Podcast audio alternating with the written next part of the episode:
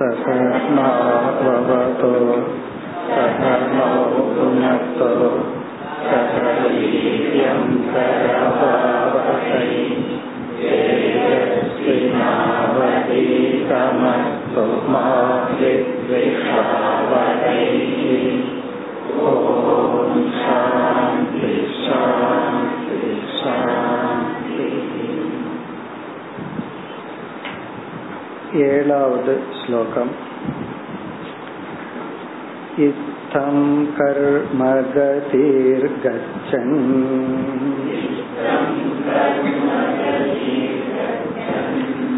बह्वभद्रवः पुमान् आभूतसम्प्लवात् सर्ग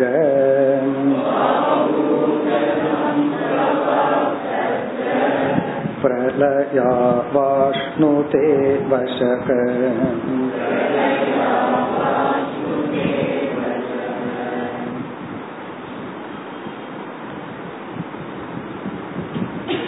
மாயா தத்துவத்தை பார்த்து கொண்டு வருகின்றோம் மாயா என்ற ஒரு தத்துவத்தை இங்கு யோகியானவர் சிருஷ்டி ஸ்திதி லய காரிணி என்று இறுதியில் நிறைவு செய்ய போகின்றார். எந்த ஒன்றுக்கு சிருஷ்டி செய்கின்ற ஸ்திதி செய்கின்ற லயம் செய்கின்ற சக்தி இருக்கின்றதோ அது மாயை. இந்த மாயையினுடைய சிருஷ்டி சக்தியை விக்ஷேப சக்தி என்றும் ஜீவர்களாகிய நமக்கு பிரம்ம தத்துவம் மறைக்கப்பட்டு நம்முடைய உண்மை சொரூபம் மறைக்கப்பட்டு படைக்கப்பட்ட ஒன்றை நாம் என்று எண்ண வைக்கின்ற சக்தியை ஆவரண சக்தி என்றும் பார்க்கின்றோம். இப்ப மாயை வந்து விக்ஷேபம் ஆவரணம் என்ற சக்தியுடன் கூடியது சிருஷ்டி ஸ்திதி லய சக்தியுடன் கூடியது மூன்று குணஸ்வரூபம் பிரம்மத்தை சார்ந்துள்ளது. இதெல்லாம் மாயையினுடைய தத்துவங்கள். இதுல வந்து ஆவரண சக்தி ஸ்திதி இதை நாம் பார்த்து முடித்துள்ளோம். இத்தம் கர்ம கதிகி கச்சன் புமான்.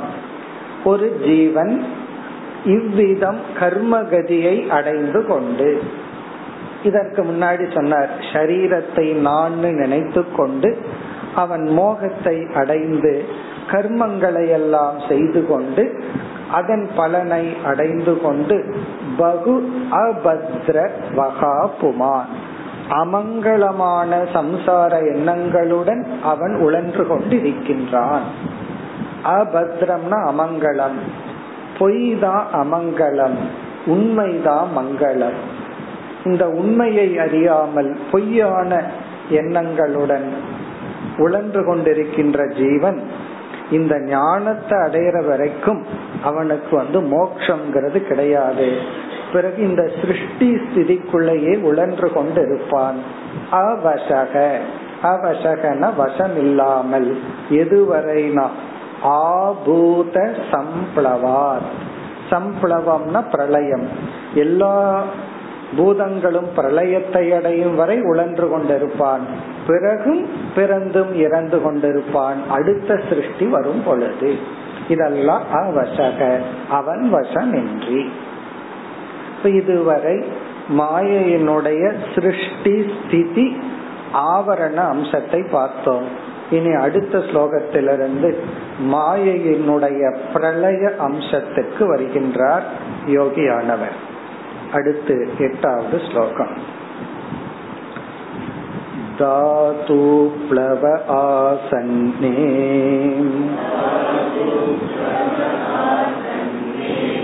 व्यक्तं द्रव्यगुणात्मकम्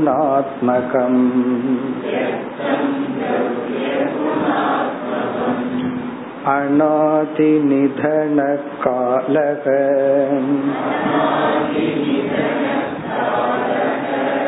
ह्यव्यक्तायपकर्षति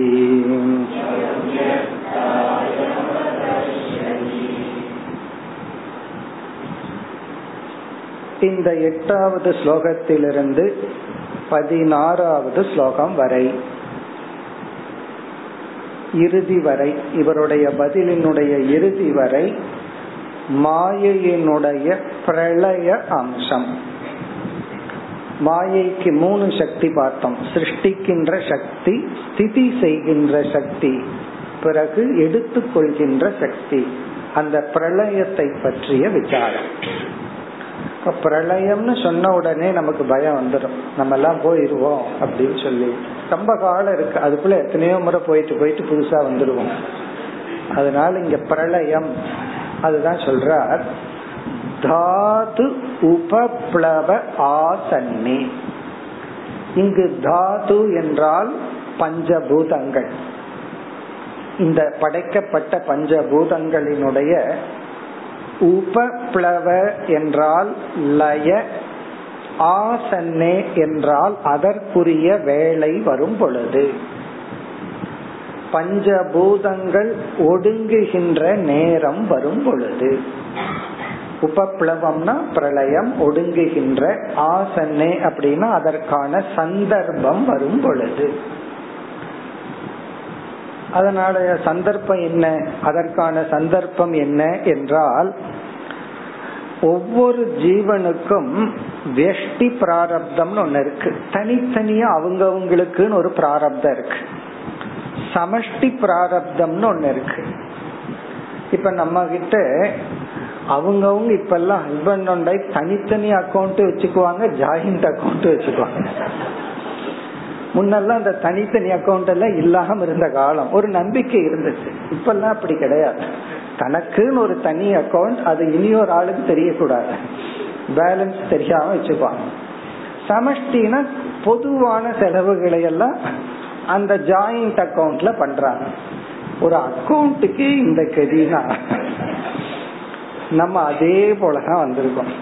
நமக்குன்னு தனித்தனி ஒரு பிராரப்தம் இருக்கு. சமஷ்டி பிராரப்தம்னு இருக்கு.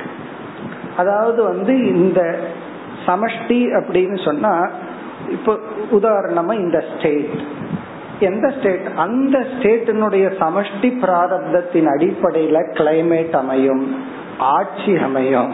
எல்லாமே அந்த சமஷ்டி பிராரப்தத்தின் அடிப்படையில தான் நம்ம வந்து பொதுவா ஒன்னு அனுபவிக்கிறோம் அப்படின்னா அது சமஷ்டி பிராரப்தம்.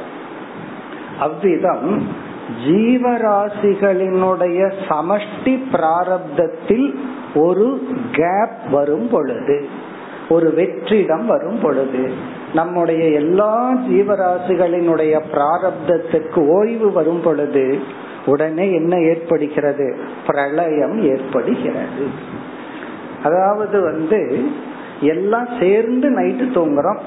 சில பேர் அப்பப்போ தூங்கி தூங்கி காலையில எந்திரிப்பாங்கல்ல. அப்படி இண்டிவிஜுவலா தூங்குறோம். நம்ம எல்லாம் சேர்ந்து நகரமே உறங்கி கொண்டிருக்கிறதுன்னு சொல்லுவோம்ல அப்படி எல்லா ஜீவராசிகளினுடைய சமஷ்டி பிராரப்தத்தில் ஒரு வெற்றிடம் வரும் பொழுது.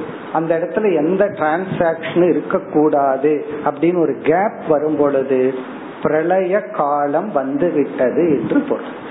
அப்படி நம்முடைய எல்லா ஜீவராசிகள் எல்லாம்னா எல்லாம் எல்லா ஜீவராசிகளுக்கும் டிரான்சாக்சன் வேண்டாம் கொஞ்ச நாள் அப்படின்னு ஒரு பிராரப்தம் உருவாகும் பொழுது அதான் ஆசன்னே. ஆசன்னம் அப்படின்னா அந்த வேலை வரும் பொழுது. ஏன்னா இந்த சிருஷ்டியே ஜீவராசிகளுக்கு அந்த ஜீவராசிகள் எல்லாம் கொஞ்ச நாள் உறங்கணும். எந்த விதமான விவகாரம் இல்லாம கொஞ்ச காலங்கள் இருக்கணும்ங்கிற நிலை வரும் பொழுது தாது உபப்ளவ ஆசன்னே. பிறகு என்ன ஆகின்றதாம்? வியக்தம் திரவிய குணாத்மகம். வியக்தம் என்றால் படைக்கப்பட்ட இந்த உலகம். மேனிபெஸ்ட் வெக்தம்னா வெளி ஆன இந்த உலகம். வெக்தம்ங்கிற சொல் ஜெகத்தை குறிக்கின்றது. வியக்தம்ங்கிறது வந்து வெளிப்பட்ட இந்த உலகம். இந்த உலகம் எப்படி உள்ளது? மிக சுருக்கமா இந்த உலகத்துக்கு ஒரு அடைமொழி திரவிய குணாத்மகம். திரவியமாக குணமாக வெளிப்பட்டு விளங்கி கொண்டிருக்கின்ற இந்த உலகமானது. திரவிய குணாத்மகம். திரவியம்னா ஒரு ஆப்ஜெக்ட் குணம்னா அதில் இருக்கின்ற தன்மை. அதாவது வந்து ஒரு பொருள் அந்த பொருளில் உள்ள தன்மைகள். சாலிட் ஆப்ஜெக்ட் அந்த ஆப்ஜெக்ட்ல இருக்கிற குணங்கள்.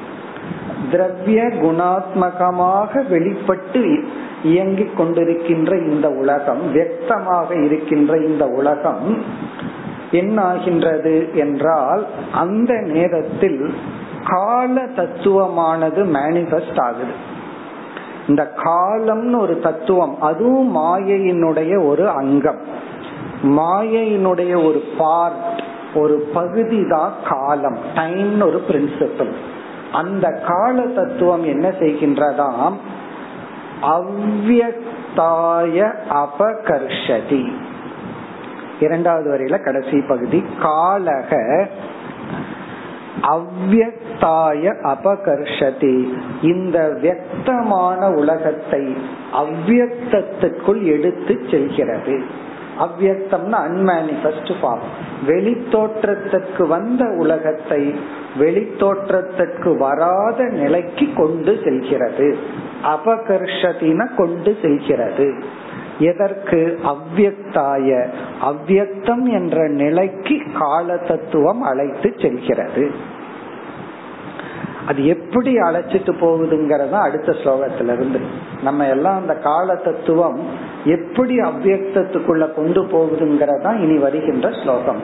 அப்ப இங்கு என்ன சொல்லப்படுகிறதுனா சிருஷ்டி அப்படின்னு வந்தா அது திரவிய குணமா இருக்கும். சிருஷ்டி காலமே பிரளய காலமா இருந்தா சிருஷ்டியை நம்ம அனுபவிக்கவே முடியாது. இப்ப ஸ்திதின்னு ஒரு காலம் இருக்கணும். அந்த ஸ்திதிங்கிற காலம் வந்து எல்லா ஜீவராசிகளினுடைய பிராரப்த கர்மங்கள் மேனிபெஸ்ட் ஆயிருக்கணும். அப்பொழுதுதான் டிரான்சாக்சன் நடக்கும். உறக்கம் பிரளயம்ங்கிறது பிராரப்த அவசானம். பிராரப்தத்தில் இருக்கிற ஓய்வு அவஸ்தை தான் உறக்கமும் அதே போல எல்லாம் சேர்ந்து உறங்கும் பொழுது பிரளயம். அந்த பிரளயமும். அப்ப என்ன ஆகின்றது மீண்டும் அந்த உறக்க நிலைக்கு நம்ம எந்த டிரான்சாக்சனும் செய்யாத நிலைக்கு நம்ம போறோம். அதுதான் பிரளயம். அபகர்ஷதி என்றால் எடுத்து செல்கிறது. இந்த உலகம் அவ்வக்தம் என்ற நிலையை அடைகிறது. இங்க நம்ம பார்க்க வேண்டிய புரிஞ்சுக்க வேண்டிய சில கருத்துக்கள் எல்லாம் என்னவென்றால் பிரளயம்ங்கிறது அழிவு அல்ல. நம்ம வந்து பிரளயம்னு சொன்னாவே அழிஞ்சிருதுன்னு நினைக்கிறோம். உண்மையிலேயே எந்த பொருளும் தோன்றுவதும் இல்லை அழிவதும் இல்லை இந்த தோன்றிய உலகத்திலேயே சயின்ஸ் படியே இப்ப என்ன சொல்கிறார்கள்? அதாவது இங்க பிரளயம் சிருஷ்டிய விட்டுருவோம். இந்த உலகம் இருக்கு. இந்த உலகத்தில் இருக்கிற எதையும் ஆடு பண்ண முடியாது எதையும் ரிமூவ் பண்ண முடியாதுன்னு சொல்வார்கள்.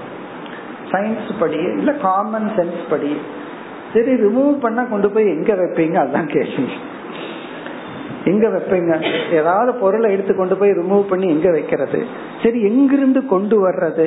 அப்படி ஒரு இடத்த சொன்னா அதையும் உலகம்னு சொல்லிடுவோம். நீங்க கொண்டு போய் வைக்கிறீங்களே அதுவும் ஒரு உலகம் தான் அங்கிருந்து எடுத்துட்டு வந்தா அதுவும் உலகம் தான் பிறகு இந்த உலகம் என்னன்னா மேட்டர் எனர்ஜியா உருமாறி கொண்டு உள்ளது. எனர்ஜியா இருக்கும் மேட்டரா இருக்கும். பொருளா இருக்கும் சக்தியா இருக்கும். அப்படி வந்து மேட்டர் எனர்ஜி மேட்டர் எனர்ஜி அப்படின்னு சொல்லி எப்படி உருமாறி கொண்டுள்ளதோ இந்த உலகத்தில் எதுவும் முழுமையாக அழிவதில்லையோ அதே போல இந்த உலகமும் முழுமையாக அழிவதில்லை. அது வெளி தோற்றத்துக்கு வராத நிலைக்கு செல்கிறது. அதான் அவ்வக்த அவஸ்தா. ஜெகத்துக்கு ரெண்டு அவஸ்தை அவ்வக்த அவஸ்தை. பிறகு சிருஷ்டின்னு வரும் பொழுது வியக்த அவஸ்தை மேனிபெஸ்ட் ஃபார்ம் இது நம்ம ஏற்கனவே காரண அவஸ்தா காரிய அவஸ்தான்னு பார்த்திருக்கோம். இது எக்ஸாம்பிள் சாஸ்திரம் சொல்லும் பொழுது இந்த பாம்புக்கு பல அவஸ்தை இருக்கு. அது நீளமா சில சமயம் இருக்கும். சில சமயம் சுருண்டு படுத்திருக்கும். அப்படி பாம்புக்கு எப்படி அவஸ்தை இருக்கோ அதனுடைய ஃபார்ம் அதே போல இந்த ஜெகத்துக்கு திரவிய குணமாக வெளிப்பட்ட ஒரு அவஸ்தை. அது எப்பொழுதுனா சிருஷ்டி ஜீவராசிகள் எல்லாம் விவகாரம் செய்யும் பொழுது. பிறகு பிரளயம்ங்கிறது என்னன்னா இதெல்லாம் நம்ம தூங்குறது போல அவ்வக்த அவஸ்தைக்கு சென்று விடுகிறது. இத ரெண்டு ஆக்டிவேட் பண்றது யார் அப்படின்னா கால தத்துவம் அந்த டைம் வரும் பொழுது கால தத்துவம் அப்படியே மேனிபெஸ்ட் ஆகி அன்மேனிபெஸ்ட்ல இருந்து இந்த உலகத்தை கொண்டு வரும். பிறகு அந்த கால தத்துவம் மீண்டும் உள்ள கொண்டு போகும். அதுதான் காலகி அவ்வக்தாய அபகர்ஷதி. இனி இரண்டாவது வரியில் முதல் வாக்கியம்.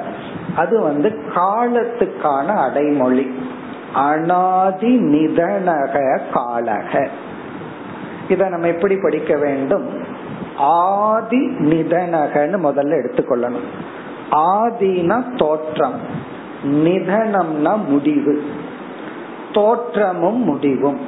அப்படி எடுத்துட்டு அதுக்கப்புறம் ஒரு ஆவ போடணும். அனாதி நிதனகனா தோற்றமும் முடிவும் அற்ற கால தத்துவம். அனாதி நிதனகங்கிறது கால தத்துவத்துக்கு அடைமொழி. இந்த காலத்துக்கு நாம பிறப்பு இறப்பு சொல்ல முடியாது. அது எப்படி சொல்ல முடியும்? யோசிச்சு பார்த்தாவே ஆச்சரியமா இருக்கும். காலம்ங்கிறது தான் ஒரு பொருளினுடைய பிறப்பு இறப்ப குறிக்கிறது. இந்த டைம்ங்கிற பிரின்சிபலை பயன்படுத்தி தான் ஒன்றினுடைய தோற்றத்தையும் மறைவையும் குறிப்பிடுகின்றோம். நம்முடைய பர்த்டேன்னு சொல்லும் பொழுது இந்த ஸ்தூல சரீர இந்த உலகத்துக்கு வந்த நாள் பிறகு டெத் டே அப்படின்னு ஒண்ணு இருக்கு. அது வந்து இந்த உருவம் மறைகின்ற நாள். இதெல்லாம் காலத்தின் அடிப்படையில கணக்கிடுறோம். இப்ப காலத்தையே நம்ம கணக்கிட முடியுமா? காலத்தை கணக்கிட முடியாது. அதனாலதான் அந்த காலத்துக்கு தோற்றத்தை சொல்ல முடியாது. அந்த காலத்துக்கு மரணத்தை சொல்ல முடியாது. இந்த காலம் இதோட முடிஞ்சிடுச்சு. அப்படின்னு சொல்ல முடியாது. காரணம் அப்படி சொல்றதா இருந்தாலும் காலத்தை பயன்படுத்தி ஆகணும் அப்போ காலம் மற்ற பொருளினுடைய தோற்றம் மறைவை குறிக்கும் கருவி காலத்துக்கு தோற்றம் மறைவை சொல்ல முடியாது. அதுதான் இங்க சொல்லப்படுகிறது. அனாதி நிதனக காலக. ஆதியும் அந்தமும் அற்ற கால தத்துவமானது என்ன செய்கிறதுனா இந்த சிருஷ்டியை உள் எடுத்துக் கொள்கிறது பிறகு மீண்டும் இந்த சிருஷ்டியை வெளிப்படுத்துகின்றது. அப்ப சிருஷ்டிய பற்றி நம்ம என்ன புரிஞ்சுக்கிறோம் அப்படின்னா சிருஷ்டி ஸ்திதி லயம்ங்கிற இடத்துல பிரளயம் சிருஷ்டிங்கிறது புதிய ஒன்றினுடைய துவக்கம் அல்ல. பிரளயம்ங்கிறது ஒன்றினுடைய அத்தியந்த நாசமும் அல்ல. முழுமையான அழிவும் அல்ல. இருப்பது தோன்றுகிறது. தோன்றியது மீண்டும் வெளி தோற்றத்திற்கு வராத இருப்புக்குள் செய்கிறது இந்த ரெண்டு வேலையும் ஆக்டிவேட் பண்றது யார் அப்படின்னா மாயையினுடைய கால தத்துவம் இதுதான் சாராம்சம். மாயையினுடைய லட்சணம் இதுதான். தங்கிட்ட காலன் ஒரு கருவி இருக்கு. அதனாலதான் யம தர்மராஜான்னு பேரை கொடுத்து வச்சிருக்கோம். யம தர்மராஜாவுக்கு காலன்னு பேர். அந்த கால தத்துவத்தை மாயை தான் கையில வச்சுட்டு டைம் ஒரு பிரின்சிபிள கையில வச்சுட்டு இந்த மாதிரி பண்ணிட்டு இருக்கு அந்த காலத்துக்கு நம்ம வந்து காலத்தை சொல்ல முடியாது. தோற்றம் மறைவை சொல்ல முடியாத காலம். இனி வருகின்ற சில ஸ்லோகங்களில் இந்த பிரளயம் எப்படி நடக்கிறது? ப்ராசஸ் பிரளயத்தினுடைய ப்ராசஸ் விளக்கப்படுகிறது. நமக்கு ஏற்கனவே தெரிஞ்சதுதான். பிரளயம் எப்படி நடக்கும் அப்படின்னு சொன்னா சிருஷ்டி எந்த ஸ்டேஜில் வந்ததோ படிப்படியா வந்ததோ அதுக்கு தலைகீழ ரிவர்ஸா நடக்கிறதா பிரளயம். ஃபர்ஸ்ட் ஆகாசம் வந்து அதுக்கப்புறம் வாயு வந்து இப்படி படிப்படியா வந்தால் பிரளயமும் அப்படித்தான் நடக்கும். இப்ப அந்த கருத்தும் பிறகு வந்து பிரளயம் எப்படி ஆரம்பம் ஆகிறது என்ற கருத்தும் இனிமேல் வர உள்ளது. இப்ப இனிமேல் வர்ற ஸ்லோகங்கள் எல்லாம் இதனுடைய விளக்கம்தான். இந்த ஒரு ஸ்லோகத்தினுடைய விளக்கம்தான் இனி வருகின்ற ஸ்லோகங்கள். அதாவது எப்படி பிரளயம் ஆரம்பம் ஆகின்றது பிரளயம் எப்படி படிப்படியா நடக்கின்றது. அதுதான் இனி நாம் பார்க்க போகின்றோம். அடுத்து ஒன்பதாவது ஸ்லோகம். शतवर्षाह्यना वृष्टिः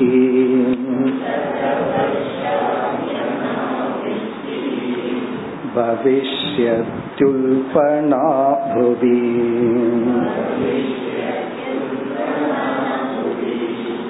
तत्कालोपचितोष्णार्कः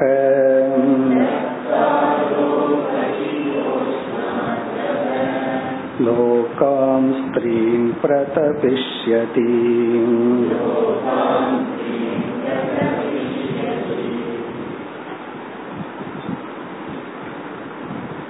இப்பொழுது நாம் வாழ்ந்து வந்து கொண்டிருக்கின்ற இந்த பூமியை உலகத்தை நம்ம கிரீன் ஹவுஸ் அப்படின்னு சொல்றோம் அப்படின்னா என்ன அர்த்தம் என்றால் ஜீவராசிகள் வாழ்வதற்கான சூழ்நிலை உள்ள லோகம். ஜீவராசிகள் எல்லாம் நம்ம வாழ்றதுக்கான சூழ்நிலை இருக்கிற லோகம் தான் இந்த லோகம். நமக்கு தெரிஞ்சு இது வரைக்கும் இது ஒண்ணுதான் இருக்கு. கண்டுபிடிச்சிட்டு இருக்கான். ஏதாவது இதுல வேற ஏதாவது லோகத்துல ஜீவராசிகள் இருக்கிறத கண்டுபிடிப்பாங்களோ இல்லையோ தெரியாது. ஆனா இப்போதைக்கு நமக்கு தெரிஞ்சு இந்த லோகம் ஒண்ணு இருக்கு.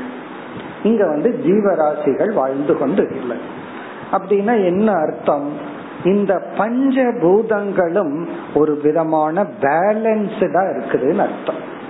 சூரியன் இருக்கு தண்ணீர் இருக்கு எல்லாமே பேலன்ஸ்டா இருக்கு. அதனால நம்ம என்ன பண்றோம்? நம்ம எல்லாம் இங்கு வாழ முடிகிறது. இந்த பஞ்சபூதத்திலிருந்து உடல் தோன்றி இந்த உடல் சர்வைவ் ஆகிற மாதிரி தேவையான அளவுதான் சூடு இருக்கு. தேவையான அளவுதான் காத்தடிக்குது. தேவையான அளவுதான் தண்ணீர் இருக்கு. இதெல்லாம் ஒரு பேலன்ஸ்டா இருக்கு. அதனால நம்ம எல்லாம் வாழ்ந்து கொண்டு இருக்கின்றோம். இந்த பிரளயத்துல என்ன ஆகுதுன்னா இந்த பஞ்ச பூதங்களினுடைய பேலன்ஸ் வந்து ஃபர்ஸ்ட் டிஸ்டர்ப் ஆகுது. பேலன்ஸ் வந்து இம்பேலன்ஸ் ஆகுது. ஒன்னா காற்று அதிகமாயிரும் இங்கு வந்து ரெண்டு உதாரணம் சொல்லப்படுது. ஒன்று அக்னி இனி ஒன்று ஜலம்.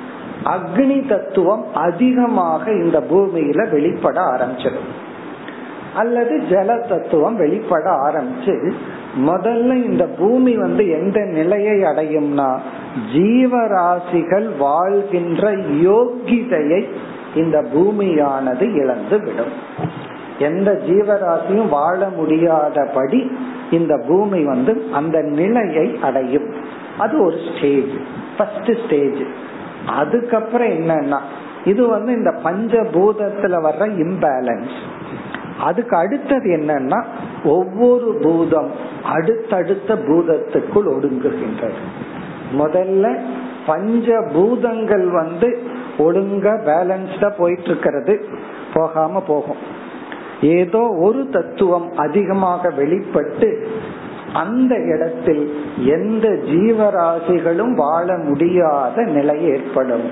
அதற்கு பிறகு பிரளயம் என்னன்னா ஒவ்வொரு பூதமா இல்லாம போகும். பூமியே இல்லாம போகும். அதுக்கப்புறம் தண்ணீரே இல்லாம போகும். அக்னியே இல்லாம போகும். அது அடுத்தது. இந்த இரண்டையும் தான் நம்ம பார்க்க போறோம். இப்ப இந்த ஸ்லோகத்திலையும் அடுத்த ஸ்லோகத்திலையும் அக்னி தத்துவம் அதிகமாக வெளிப்பட்டு வாழ்கின்ற ஜீவராசிகள் வாழ்கின்ற இந்த பூமியில் என்ன ஆகும்னா அந்த வாழ்கின்ற சக்தி அதன் அந்த நிலையானது இழக்கப்படும். ஒரு ஜீவராசிகள் எல்லாம் வாழணும்னா பிறக்கணும் சாப்பிடணும் உணவு போகணும் எல்லாமே பேலன்ஸ்டா இருக்கணும். அந்த ஒரு இம்பேலன்ஸ் தான் இங்கு ஆரம்பம் ஆகின்றது எப்படி ஆரம்பமாகுமா? சதவருஷாகி அனாவிருஷ்டிகி. நூறு வருடங்களுக்கு மழையே பெய்யாது. நமக்கு ரெண்டு வருஷம் பெய்யலினாக என்னங்கிறது தெரியுது. இனி நூறு வருஷம் மழை பெய்யாம இருந்தா என்ன ஆகும்? சத வருஷாகனா நூறு வருடங்கள் அனாவிருஷ்டிகி பவிஷ்யதி. மழை அப்படிங்கறதே ஒண்ணு வராதான் சோ அந்த கான்செப்ட் மேகம்னாவே இல்லாம போயிடும் மேகம்னே ஒண்ணு வராது. இப்ப நூறு வருஷத்துக்கு மழை வரலன்னா என்ன ஆகும்? புவி உள்பனா புவினா நாம் வாழ்ந்து கொண்டிருக்கின்ற இந்த பூமியில் உள்பனா அப்படின்னு சொன்னா முழுமையான வறட்சி ஏற்படும். எல்லாமே பாலைவனமாக மாறிவிடும். அனாவிருஷ்டிகி சத வருஷம் நூறு வருஷத்துக்கு மழை பெய்யாது. நூறு வருஷம் பெய்ய வேண்டாம். ஒரு அஞ்சாறு வருஷம் பெய்யாம இருந்தாவே போதும். இப்ப ரெண்டு வருஷத்துலயே உடனே வறட்சி வறட்சின்னு சொல்றோம். நூறு வருஷம் மழையே பெய்யலினா கற்பனை பண்ணி பார்ப்போம் என்ன ஆகும்னு சொல்லுவோம் கற்பனை தான் பண்ணி பார்க்க முடியும். அங்கெல்லாம் இருந்து பார்க்க முடியாது. அப்ப நூறு வருஷம் மழை பெய்யாமல் ஒரு பூமியில் ஒரு வறட்சி ஏற்படும் அப்படின்னா என்ன அர்த்தம்? அக்னி தத்துவம் மேலோங்கி விடுகிறது. பிறகு என்ன ஆகுமா? தற்கால உபசித உஷ்ண அர்க்கக. அர்க்ககன சூரியன். உஷ்ண அர்க்ககன உஷ்ணத்தை உடைய தற்கால உபசித உஷ்ண அர்க்கக. இங்க தற்காலம் அப்படின்னா பிரளய காலம். பிரளய காலத்துக்கு அக்னி தத்துவம் என்ன ஆகும் அப்படின்னா அதிகமான தன்னுடைய உஷ்ணத்தை பூமிக்கு கொடுக்கும். தற்காலன பிரளய உபசிதன வெளிப்பட்ட உஷ்ண சொரூபமான அர்க்கக லோகான் ஸ்ரீன் பிரதபிஷ்யதி. மூன்று லோகங்களையும் அப்படியே எரிக்கும். அப்படியே மூன்று லோகத்தையும் அப்படியே பஸ்பமாக்கி விடும் எரித்து கொண்டு இருக்கும் பிரதபிஷதினா எரிக்கும். அது எரிச்சிரும் அப்படின்னு சொல்ற. இங்க மூன்று லோகம்னா மனித லோகம் பிறகு தேவர்கள் இருக்கின்ற லோகம் பிறகு சொர்க்கம் நரகம் எல்லாம் சொல்றமல்ல இப்படி எல்லா லோகங்களும்.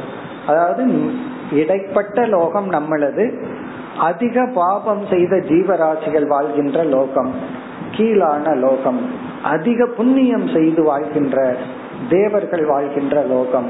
இப்படி மூன்று லோகத்தையும் ஏன்னா இங்க வந்து முழுமையான பிரளயம் வெறும் மனிதனுக்கு மட்டும் வர்ற பிரளயம் அல்ல அனைத்து சிருஷ்டியினுடைய பிரளயம்.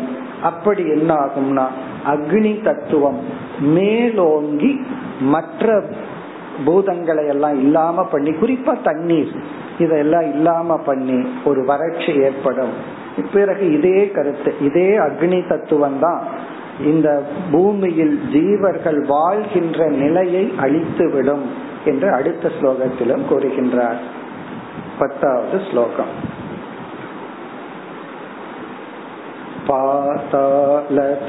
पातालतलमारभ्य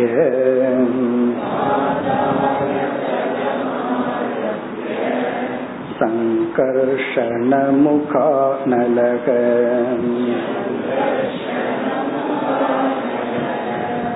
दहन्नूर्त्वशिको विश्वक्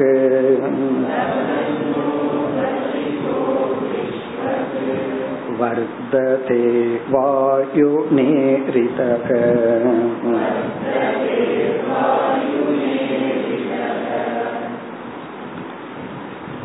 சென்ற ஸ்லோகத்தில் கூறிய அதே கருத்துதான். அக்னி தத்துவம் மேலோங்கி ஜீவராசிகள் வாழ்கின்ற நிலையை முதலில் அழித்து விடுகிறது. இந்த அக்னி தத்துவம் வந்து பூமிக்குள்ளும் இருக்கின்றது. அதெல்லாம் நம்ம படிச்சிருக்கோம். வேல்கனோன்னு சொல்லி எரிமலை அப்படியே அமைதியா இருக்கும் பூமியிலிருந்து அப்படியே நில நெருப்பானது வெளிவருகின்றது. இந்த பூமிக்குள்ள தண்ணீர் ஓடிக்கொண்டிருப்பது போல நெருப்பு ஓடிக்கொண்டு இருக்கின்றது அது நம்ம சயின்ஸ்ல எல்லாம் படிச்சிருக்கிறோம். அந்த பூமிக்குள்ள இருக்கிற நெருப்புக்கு சங்கர்ஷண அக்னிகின்னு பெயர். சங்கர்ஷண அக்னி அப்படின்னு சொன்னா பூமிக்குள் ஓடிக்கொண்டிருக்கின்ற நெருப்பு. உள்ள ஓடிக்கொண்டிருக்கிற நெருப்பு. சில பேர் சொல்லுவாங்க அவன் நல்லா இருக்கிறத பார்த்தா எனக்கு வயிறு எரியுதுன்னு காமல அதுவும் சங்கர்ஷன் அக்னி தான் வயிற்றுக்குள்ள ஓடிட்டு இருக்கிற நெருப்பு எனக்கு அப்படி நெருப்பு உள்ள வேகுதுன்னு சொல்றாங்கல்ல அதுவும் சங்கர்ஷன் அக்னி தான் வயிற்றுக்குள்ள இருக்கிற ஒரு நெருப்பு. இப்போ சங்கர்ஷண முக அனலக. முதல் வரியில சங்கர்ஷண முக அலனக. சங்கர்ஷணம் என்ற ஒரு வாயை உடைய அக்னி தத்துவம் பாதாள தலம் ஆரம்பிய. பாதாளத்திலிருந்து ஆரம்பித்து பாதாளம்னா பூமிக்குள்ளிருந்து ஆரம்பித்து பாதாள தலம் ஆரம்பிய தகன் ஊர்துவசிகக. அப்படியே எரித்து கொண்டு உள்ளிருக்கிற தாது பொருள்களையும் எரித்து கொண்டு பூமிக்குள்ள அக்னி ஓடுறது போல நீரும் ஓடிக்கொண்டுள்ளது. அதையெல்லாம் இந்த அக்னி எரித்து விடும். அந்த உள்ளிருக்கிற நீரையும் எரித்து விட்டு பிறகு வந்து தகன் ஊர்துவ சிககன அப்படியே மேலே வந்து விடும். நம்ம கற்பனை பண்ணி பார்ப்போம். எங்க போனாலும் அக்னி மட்டும் எரிஞ்சிட்டு இருக்குதுன்னு வச்சுக்கோங்க. அப்ப என்ன பண்றது? எப்படி வாழ முடியும்? ஊர்துவ சிககனா பூமிக்கு மேல வந்து இந்த பூமியில எல்லா இடங்களிலும் அக்னி மட்டும்தான் வியாபித்து கொண்டிருக்கும். எவ்வளவு நாள்னா? நூறு வருஷம். நம்ம போட்டு கண்டுதான் நூறு வருஷம் அப்படியே இருந்துட்டே இருந்தா என்ன மிஞ்சி இருக்கும்? விஸ்வங். விஸ்வங்னா எல்லா பக்கங்களிலும். ஊர்துவ சிககனா மேலே வந்து உள்ள ஓடிட்டு இருக்கிற அக்னி உள்ள எரிச்சிட்டு மேல வந்து சர்ஃபேஸ்ல கம்ப்ளீட்டா அக்னி மட்டும்தான் வியாபித்து இருக்கும் வாயுனா ஈரிதக வர்த்ததே. சரி இந்த அக்னிய யாரு காப்பாத்துவான்னா? வாயுதேவன் சொல்லுவாரா நான் வந்து உன்னை காப்பாத்துறேன். வாயுனா ஈரிதகனா வாயுவினால் இந்த அக்னியானது வளர்க்கப்பட்டு காப்பாற்றப்பட்டு தூண்டப்பட்டு வர்த்ததே. வர்த்ததேனா இந்த அக்னி வளர்ந்து இந்த பூமி முழுவதும் வியாபித்து இருக்கும். இதெல்லாம் கேக்குறதுக்கே கொஞ்சம் பயமா இருக்கேன்னு தோணும். ஆனா இதெல்லாம் உண்மைதான். காரணம் என்ன? எப்படி பிரளயம் அழிவு எப்படி ஏற்படும்னா பேலன்ஸ் போனா அழிவு வந்தாச்சு. இது வந்து பிரளயத்துக்கு மட்டுமல்ல நம்ம மைண்டுக்குமே நம்ம மைண்ட் பேலன்ஸ லூஸ் பண்ணிச்சு. பிரளயம்தான். அப்படின்னு என்ன? நமக்கு ஒண்ணும் தெரியாதுன்னு அர்த்தம். இங்க பேலன்ஸ் சொன்னா தத்துவ ரீதியா ரியாலிட்டி பேலன்ஸ் அர்த்தம். அந்த மைண்ட் வந்து ரியாலிட்டிய புரிஞ்சு வச்சிருக்கு. இதுக்கு இவ்வளவுதான் முக்கியத்துவம் கொடுக்கணும். இதுக்கு இவ்வளவுதான் முக்கியத்துவம் கொடுக்கணும் அப்படின்னு சொல்லி மைண்ட் வந்து ரியாலிட்டிய பேலன்ஸ் பண்ணி வச்சிருக்கு. அந்த பேலன்ஸ் போயிடுச்சு அப்படின்னா நம்ம பக்கத்துல போயிருவோம். கீழ்பாக்கம். காரணம் என்ன? அவங்களுக்கு ரியாலிட்டி கிடையாது. மைண்ட் பேலன்ஸ் கிடையாது. அதே போல எப்படி மைண்ட் பேலன்ஸ் போயிட்டா நம்ம நம்மளா இல்லையோ அதே போல இந்த உலகத்துக்கு பஞ்சபூதங்கள் பேலன்ஸ்டா இருக்கணும். அப்படி இல்லை என்றால் இந்த உலகத்தில் அல்லது அந்த இடத்துல வாழும் நிலையை நாம் இழந்து விடுவோம். இப்ப இந்த இரண்டு ஸ்லோகங்கள் வந்து அக்னி தத்துவம் எப்படி வந்து இம்பேலன்ஸ் பண்ணுச்சுன்னு சொன்னார். இனி அடுத்த ஸ்லோகத்துல வா நீர் ஜல தத்துவம். ஜல தத்துவம் வந்து இந்த மாதிரி நடக்கலாம். இந்த இடத்துல யோகி வந்து சொல்லலாம் நீங்க என்ன பாத்துட்டு வந்தீங்கல்ல இதெல்லாம் சொல்றதுக்குன்னு சொல்லி. அதனால அவர் என்ன சொல்றார்? ஒன்னா அக்னியில நடக்கலாம் அல்லது ஜலத்துல நடக்கலாம். இந்த உலகம் வந்து ஏதோ ஒரு பூதத்துல இம்பேலன்ஸ் ஆகலாம் நமக்கு அது தெரியாதுன்னு யோகி வந்து உடனே ஜல தத்துவத்துக்கு போற முதல்ல வந்து நூறு வருஷம் மழை பெய்யல.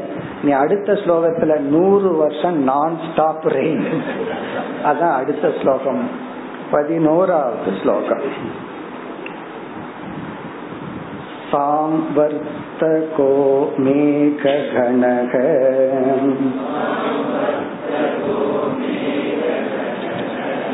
वर्षति स्म शतं समाः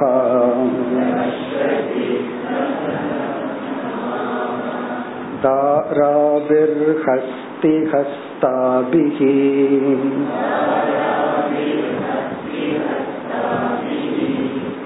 लीयते सलिले विराट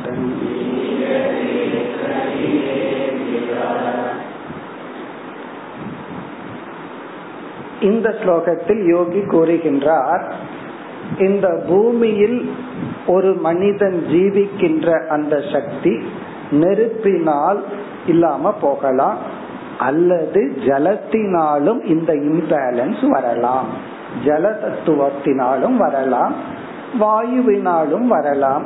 ஆனா வாயுவை இங்க சொல்லல. ஒரு உதாரணத்துக்கு இப்படி எல்லாம் சொல்றார். இப்படி ஆகி அடுத்த ஸ்டேஜ்ல ஒவ்வொரு பூதம் உள்ள போகும்னு சொல்றார். சாம்வர்த்தக மேக கணக சாம்வர்த்தக என்றால் அழிக்கக்கூடிய சம்ஹாரம் செய்யக்கூடிய. மேக கணக அப்படின்னா மேகங்கள் கடி மிக மிக கனமான மேகங்கள் தோன்றும். அழிக்கக்கூடிய மேகங்கள் தோன்றும். வருஷதி ஸ்ம சதம் சமாகா சமாகன வருஷம். சதம்னா நூறு வருஷங்கள் நிற்காமல் மழை பெய்து கொண்டே இருக்கும். நூறு வருஷத்துக்கு நான் ஸ்டாப் ரெயின் நம்ம எதையும் பார்த்திருக்கோம். மூணு நாள் நான் ஸ்டாப் என்ன ஆகுது?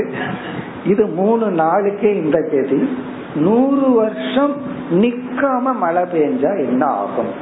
அப்படி ஆகுமா? நூறு வருஷங்கள். பிறகு இது ஒரு கற்பனையான வர்ணனை தான். இந்த மழை துளி இருக்கே மழை பெய்கிற ஒவ்வொரு துளி அதனுடைய சைஸ் அளவு எப்படி இருக்குமா? தாராபிகி ஹஸ்தி ஹஸ்தாபிகி தாரா அப்படின்னா மலையினுடைய துளி. ஒவ்வொரு துளிகளும் யானையினுடைய ஒவ்வொரு தந்தங்களை போல இருக்குமா? யோசிச்சு பார்ப்போம். ஒவ்வொரு மலை துளியும் யானையினுடைய தந்தத்தினுடைய சைஸ்ல இருக்குமா?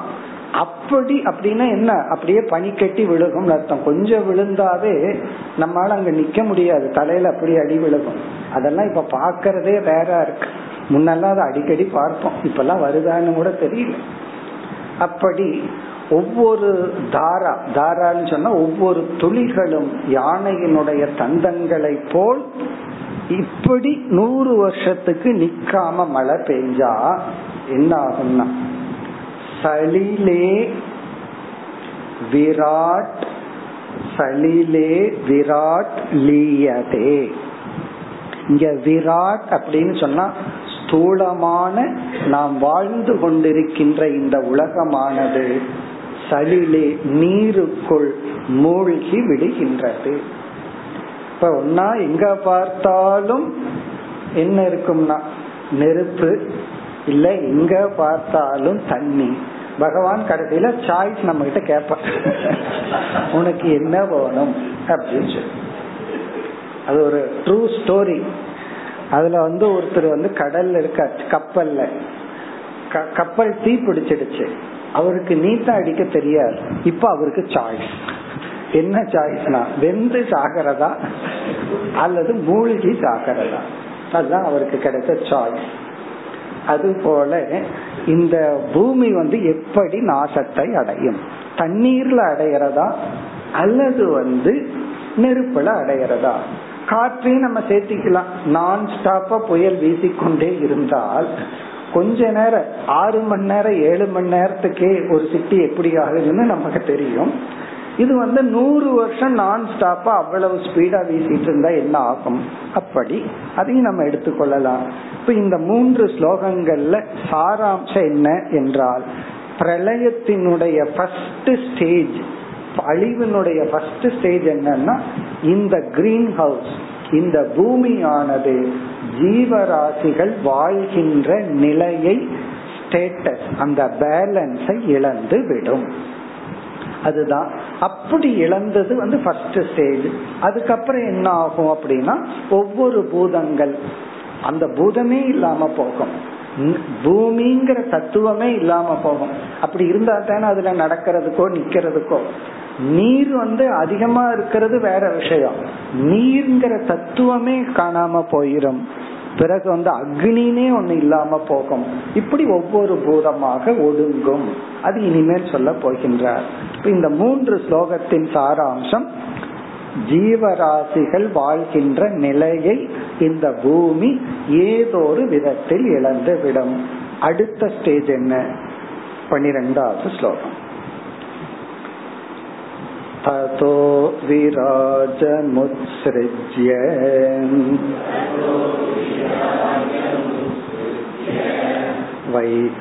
वैराजपुरुषो नृप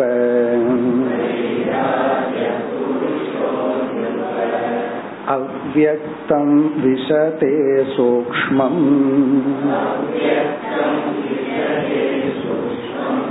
நிரிந்தன இவா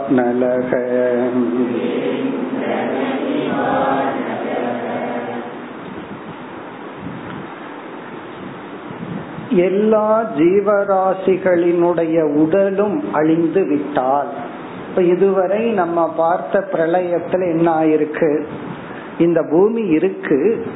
ஆனா இந்த பூமியில் ஜீவராசிகளினுடைய உடல் விவகாரம் செய்யும் அளவு இந்த பூமி இல்லாத நிலை அடைஞ்சுவிடும். நம்மள விவகாரம் பண்ண முடியாது இருந்து.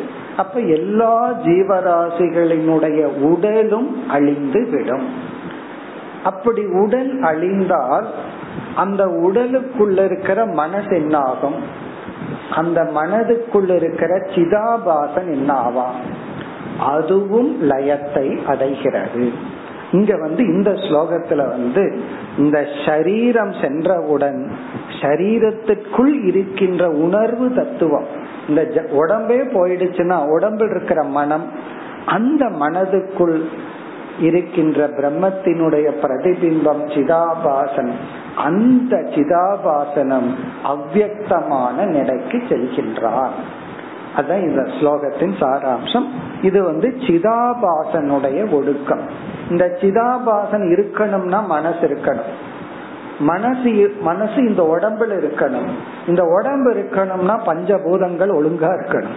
இந்த பஞ்சபூதங்கள் ஒழுங்கு இல்லை அப்படின்னா உடம்பு இருக்காது. உடம்பு இல்லை அப்படின்னா மனசு இருக்காது. மனசும் அப்படியே இல்லை அப்படின்னா சிதாபாசம் எங்க போகும்னா அதுவும் அன்மேனிபெஸ்ட் ஃபார்ம் அவ்வக்த நிலையை அடையும். அதுதான் இந்த ஸ்லோகத்தின் சாராம்சம். ததக விராஜம் உத்ஸ்ரிஜ்ய. ததக என்றால் இந்த மாதிரி அக்னியினாலேயோ அல்லது நீர் தத்துவத்தினாலேயோ அல்லது காற்றினாலேயோ ஏதோ ஒரு தத்துவத்தினால் இந்த உலகம் சரீரத்துடன் இயங்குகின்ற நிலையை இழந்ததற்கு பிறகு விராஜம் உத்ஸ்ருஜ்ய. அந்த எல்லா சரீரத்தையும் விட்டு விட்ட வைராஜ புருஷக. இந்த சிதாபாசனத்துக்கு இங்க வைராஜ புருஷகங்கிற சொல்லால் அழைக்கப்படுகிறது. வைராஜ புருஷகன எல்லா சரீரத்தில் இருக்கின்ற அந்த சிதாபாச தத்துவம் அவ்வக்தம் விஷதே சூக்மம் சூக்மமான அவ்வக்த நிலையை அடைகின்றது. அப்படின்னு என்னன்னா அந்த இடத்துல சிதாபாசனுக்கு வேலையே இல்லை. அது மீண்டும் அந்த வெளித்தோற்றத்திற்கு வராத நிலையை அடைகிறது. வைராஜ புருஷகன சிதாபாச தத்துவம். அவ்வக்தம் சூக்மம் அவ்வக்தம் வெளித்தோற்றத்திற்கு வராத சூக்மமான அவ்வக்தம் என்ற நிலையை விஷதே அடைகிறது.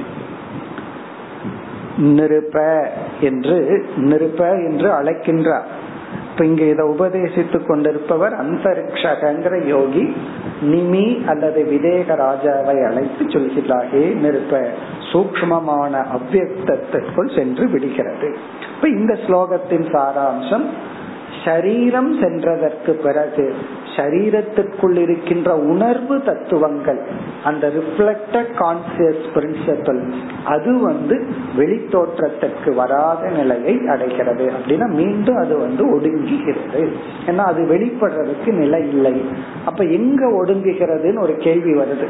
அந்த ஒடுங்குற இடம்தான் காரண பிரபஞ்சம் காரண சரீரம். அதுதான் சூக்மமான அவ்வக்தம். ஏன்னா இங்க ஸ்தூல சரீரமும் கிடையாது சூக்ம சரீரமும் கிடையாது. காரண சரீரம். அந்த காரண சரீரம் தான் அவ்வக்தம். மாயையினுடைய அவ்வக்த அவஸ்தை. அங்கு சென்று இந்த சிதாபாசனம் ஒடுங்குகிறது. நம்ம வந்து ஆழ்ந்து உறங்கும் பொழுது நம்ம சிதாபாசனம் எல்லாம் எங்க போயிருக்கு? அதுவும் வெடிச்சிட்டு இருந்ததுன்னா தூக்கம் கிடையாது. அது பாதி விழிக்கும் போது கனவு உலகம்.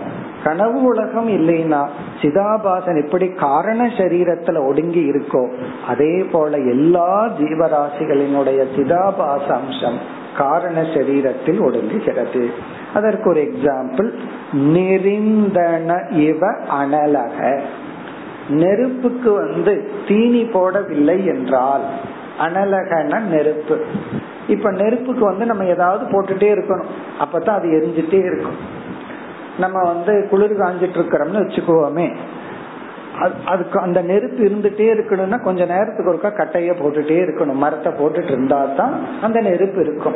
நம்ம நிறுத்திட்டோம் அப்படின்னா நெருப்பு என்ன ஆகின்றது அது அப்படியே சாய் அமைதியை அடைந்து விடுகிறது. நெருப்புங்கிற தத்துவமே அழிஞ்சு போறதில்லை. அது வெளித்தோற்றத்துக்கு வராத நிலைக்கு சென்று விடுகிறது.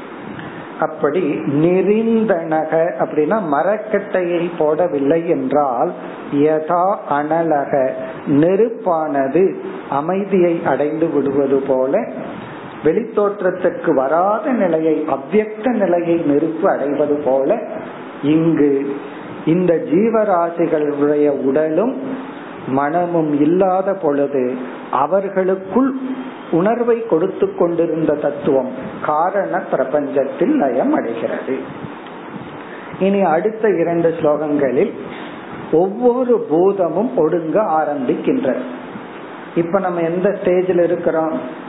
நம்ம எல்லாம் இல்ல. ஆனா பூமி மட்டும் இருந்துட்டு இருக்கு.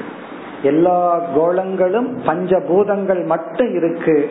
அதான் பூத சிருஷ்டி பௌத்திக சிருஷ்டின்னு சொல்லுவாங்க. இந்த பூதங்கள் நாம் வாழ்கின்ற உலகமாக மாறணும். அதுவும் ஒரு படைப்பு தான் இப்ப என்ன ஆச்சுன்னா வாழ்கின்ற உலகம்ங்கிற ஸ்டேட்டஸ இழந்து விட்டது இந்த படைப்பு. அப்ப வெறும் ஜடமான பஞ்சபூதம் மட்டும் இருக்கு. இனி என்ன ஆகுதுன்னா ஒவ்வொரு பூதமாகவும் இனி ஒரு பூதத்திற்குள் மறைந்து விடுகிறது. அதுதான் அடுத்த இரண்டு ஸ்லோகத்தின் சாராம்சம். பதிமூன்றாவது ஸ்லோகம் वायुना हृतगन्ता भूः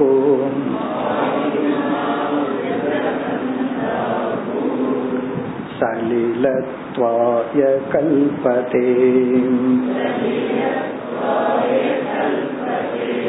सलिलं तद्धृतरसम्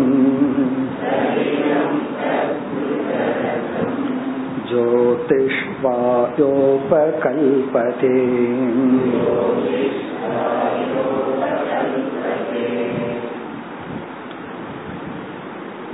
இந்த ஸ்டேஜ்ல என்ன இருக்குன்னா பஞ்சபூதங்கள் மட்டும் இருக்கின்றது என்ன காம்பினேஷன்ல இருக்குன்னா எந்த ஆளும் வாழ முடியாத காம்பினேஷன் இருக்கு இது பகவானே சிருஷ்டி பிரளயம் பண்றாரோ அல்லது நம்ம நடந்துக்கிறத வச்சு நம்ம இதை பண்ணிட்டு இருக்கோம் அதான் கர்ம வினைன்னு சொல்லிட்டு. நம்ம எல்லாம் இந்த அதாவது பொல்யூஷன் சொல்றமே இப்படி எல்லாம் பண்ணுனா அழிஞ்சிருவோம் பாலைவனம் ஆயிரும் நம்ம வாழ முடியாத சூழ்நிலை வந்துடும் சொல்றமே. அது கர்ம வினையில அந்த மாதிரி வந்தாச்சு. இப்ப என்ன ஆகின்றதுன்னா பூமிங்கிற தத்துவமே மறைந்து ஜடமான தத்துவம்ங்கிற பூமியானது அப்படியே நீர்ங்கிற தத்துவத்துக்குள் ஒடுங்குகின்றது. பிறகு நீர் என்னாகின்றது? அக்னிங்கிற தத்துவத்திற்குள் ஒடுங்குகின்றது. அக்னி என்னாகின்றது? வாயுங்கிற தத்துவத்தில் ஒடுங்குகிறது. வாயு ஆகாசத்தில் ஒடுங்குகிறது. ஆகாசம் அது அடுத்த ஸ்லோகத்திலிருந்து வரும். இந்த இரண்டு ஸ்லோகத்துக்குள்ள சாராம்சம் வந்து ஆகாசம் வரை ஒடுங்குகின்றது. அது எப்படி ஒடுங்கும்? இப்ப பூமிங்கிற தத்துவம் இருக்கு. இதெல்லாம் நம்ம கற்பனையில விஷுவலைஸ் பண்ணி பாக்கிறோம் நம்ம யாரும் கிடையாது. எப்படிப்பட்டது இருக்குன்னா பஞ்சபூதங்கள் இருக்கு அக்னி இருக்கு அக்னி தத்துவம் இருக்கு ஜலம் இருக்கு இப்படி எல்லாம் இருந்துட்டு இருக்கு. இந்த பூமிங்கிற தத்துவம் அது தன்னுடைய நிலையை இழக்க வேண்டும். அந்த பூமி பூமிங்கிற ஸ்டேட்டஸை இழக்கணும்னா அதனுடைய விசேஷ குணம் அதனிடமிருந்து பறிக்கப்பட வேண்டும். நம்ம படிச்சிருக்கிறோம் ஒவ்வொன்றுக்கும் ஒவ்வொரு விசேஷ குணம் இருக்கு. அப்படி பூமிக்கு இருக்கிற விசேஷ குணம் இப்போ ஒரு இடத்துல நெருப்பு இருக்கு. நெருப்பினுடைய உஷ்ணத்தை பறிச்சிட்டோம் அப்படின்னா அங்க நெருப்பு கிடையாது சாம்பல். இப்ப சாம்பல் தான் கறி தான் அது எரிஞ்சிட்டு இருக்கிற வரைக்கும் நெருப்புன்னு சொல்லுவோம். தண்ணிய ஊத்தி அணைச்சிட்டோம் அப்படின்னா கரின்னு சொல்லிடுவோம். கறி கட்டைன்னு சொல்லுவோம். அதுக்கு முன்னாடி அது கறி அல்ல. அது தணல்னு சொல்லுவோம். இப்ப நெருப்பினுடைய நெருப்புங்கிற உஷ்ண தன்மையை எடுத்துட்டோம். அதனுடைய பிரகாசம் உஷ்ணத்தை எடுத்துட்டோம்னா நெருப்பு அழிந்து விடுகிறது.